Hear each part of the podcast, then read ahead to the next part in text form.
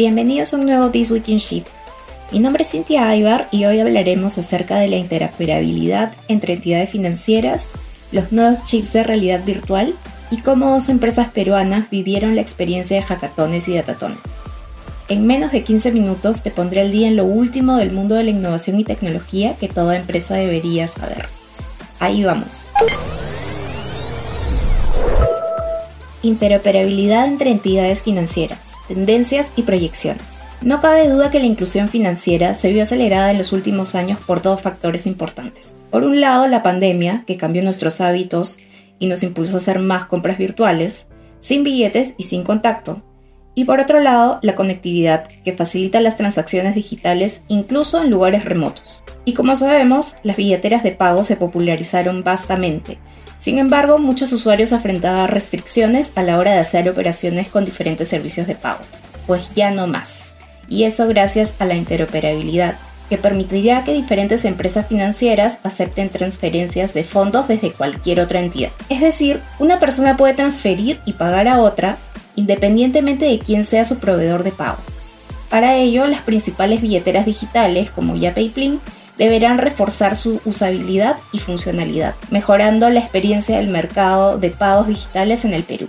El Banco Central de Reserva del Perú aprobó el reglamento de interoperabilidad de los servicios de pago provistos por los proveedores, acuerdos y sistemas de pago. La implementación se realizará de manera progresiva y por fases. En la primera fase, Yape y deberán presentar su cronograma de interoperabilidad hasta el 31 de octubre de 2022 y su informe de avances como máximo el 31 de enero de 2023 concluyendo esta fase el 31 de marzo de 2023, donde ya PayPlin contarán con sus servicios de pago 100% interoperables. En la segunda fase, el resto de las billeteras y pagos móviles, como las cajas municipales de ahorro y crédito, financieras, así como entidades inscritas en el registro QR y otras entidades que el BCR determine, podrán iniciar con la interoperabilidad como máximo el 30 de junio de 2023. En la normativa, el Perú se convierte en el primer país de la región en aplicar la interoperabilidad por disposición de un banco central, logrando el crecimiento del mercado. Esto con miras a un crecimiento del mercado. Este avance es crucial ya que trae múltiples beneficios a los usuarios y para la industria de pagos, así como para el mercado en general. Según Nicolás Perdomo, líder regional de Backbase para Sudamérica, los jugadores deberán mejorar sus propuestas para competir y de hecho mencionó que los actores dominantes van a tener que ver sus diferenciadores para que su billetera sea más atractiva. Por lo pronto, ya estamos viendo que algunos operadores están ofreciendo servicios a sus usuarios, como descuentos y promociones en servicios y restaurantes.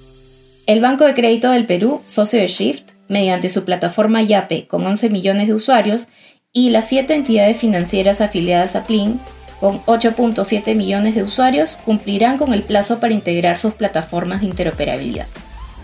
¿Se cobrarán comisiones por interoperabilidad? Raimundo Morales, CEO de Yape, adelanta que las transferencias entre aplicativos seguirán siendo gratuitas.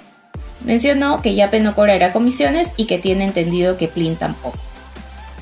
Esta medida del Banco Central de Reserva está alineada a una tendencia mundial de interoperabilidad que ya no solo compete a los bancos y financieras tradicionales con el fin de operar entre sí, sino que busca facilitar operaciones entre la banca tradicional y las fintechs e incluso billeteras de pago con criptomonedas. Estaremos atentos observando quién se anticipa esta tendencia en nuestro país. Meta y Qualcomm colaborarán para desarrollar nuevos chips de realidad virtual. Las tecnológicas estadounidenses Meta y Qualcomm anunciaron que colaborarán en el desarrollo de microprocesadores diseñados específicamente para equipos de realidad virtual.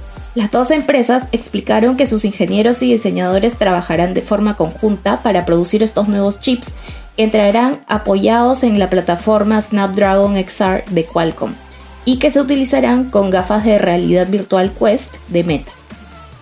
El acuerdo de continuidad a la colaboración que mantienen ambas empresas en varios ámbitos refuerza la apuesta por el mercado de realidad virtual. En el caso de la matriz de Facebook, esta apuesta se ha reflejado incluso en su reciente cambio de nombre, que hace referencia al llamado metaverso, como se refiere al mundo de la realidad virtual. Zuckerberg destacó la importancia de desarrollar procesadores especializados dadas las diferentes necesidades que tienen los dispositivos de realidad virtual y aseguró que ayudará a empujar esta tecnología a nuevos límites.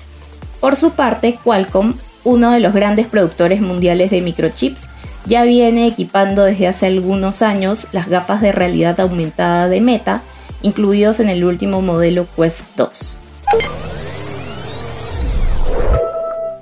Experiencias en hackatones y datatones en compañías peruanas. Muchas veces la innovación está relacionada a términos en principio no muy conocidos y por tanto con propósitos y resultados que no quedan muy claros. Pero creo que la mejor forma de contar qué es y para qué sirve una hackathon y una datathon es a través de ejemplos. Y esta vez lo haremos a través de dos de nuestros socios, Alicorp y Entel. Pero primero partamos por algo de teoría.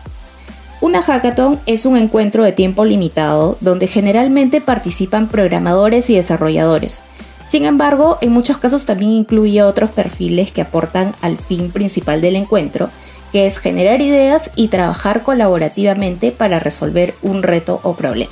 Por otro lado, una datatón es un encuentro que reúne a científicos de datos para trabajar en colaboración, con el objetivo de resolver retos de negocio a través de análisis de grandes volúmenes de datos.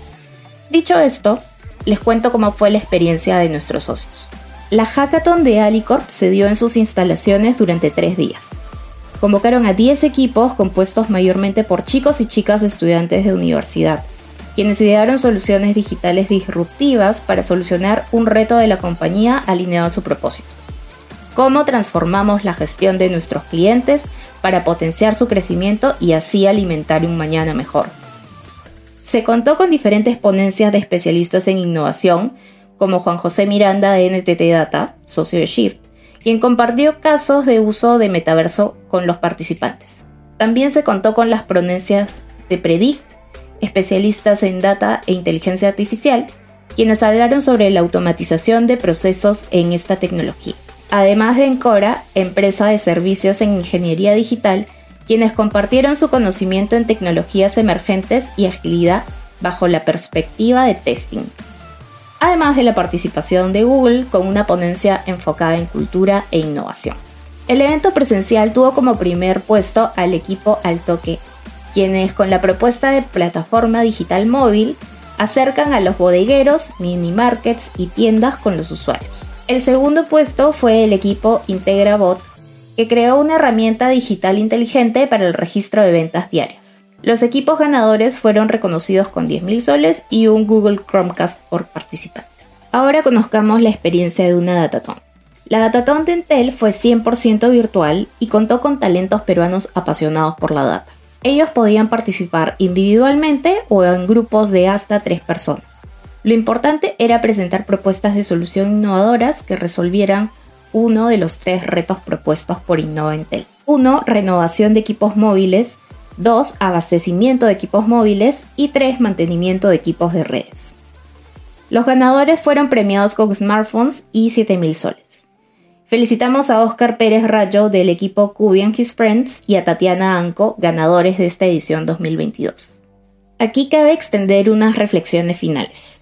Una datatón o hackathon no va a cambiar el rumbo de una compañía, pero puede traer nuevas ideas desde diferentes perspectivas. Es una oportunidad de conocer nuevo potencial talento, involucrar a miembros de la compañía en el desarrollo de soluciones en roles como asesores de equipo o jurados, y esto es algo que los ayudará a conocer nuevas formas de resolver problemas y los puede inspirar a innovar.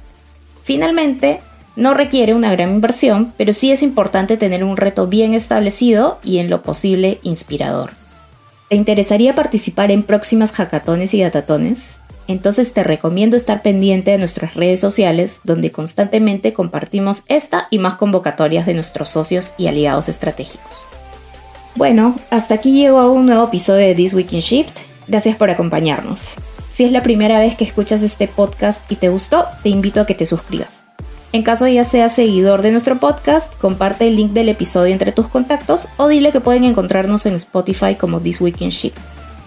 Además pueden conocer más de nosotros en nuestra web shift.pe y de nuestros eventos y novedades a través de nuestro LinkedIn. Todas las semanas compartimos contenido sobre innovación que estamos seguros va a ser de mucha utilidad para tu organización. ¿Quieres saber cómo ser socio de Shift? Escríbenos al mail hello.shift.pe. Me despido hasta un nuevo episodio de This Week in Shift.